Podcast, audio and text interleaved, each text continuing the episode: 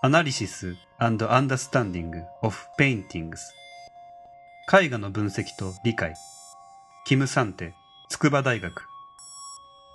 このプロジェクトでは次世代映像システムのコンテンツ制作のために高解像度デジタルシネマシステムを使用し伊藤若冲の絵画の中に鑑賞者が入っていけるバーチャル環境を制作しました。この作品は芸術作品や文化財を大規模な高解像度ディスプレイにより、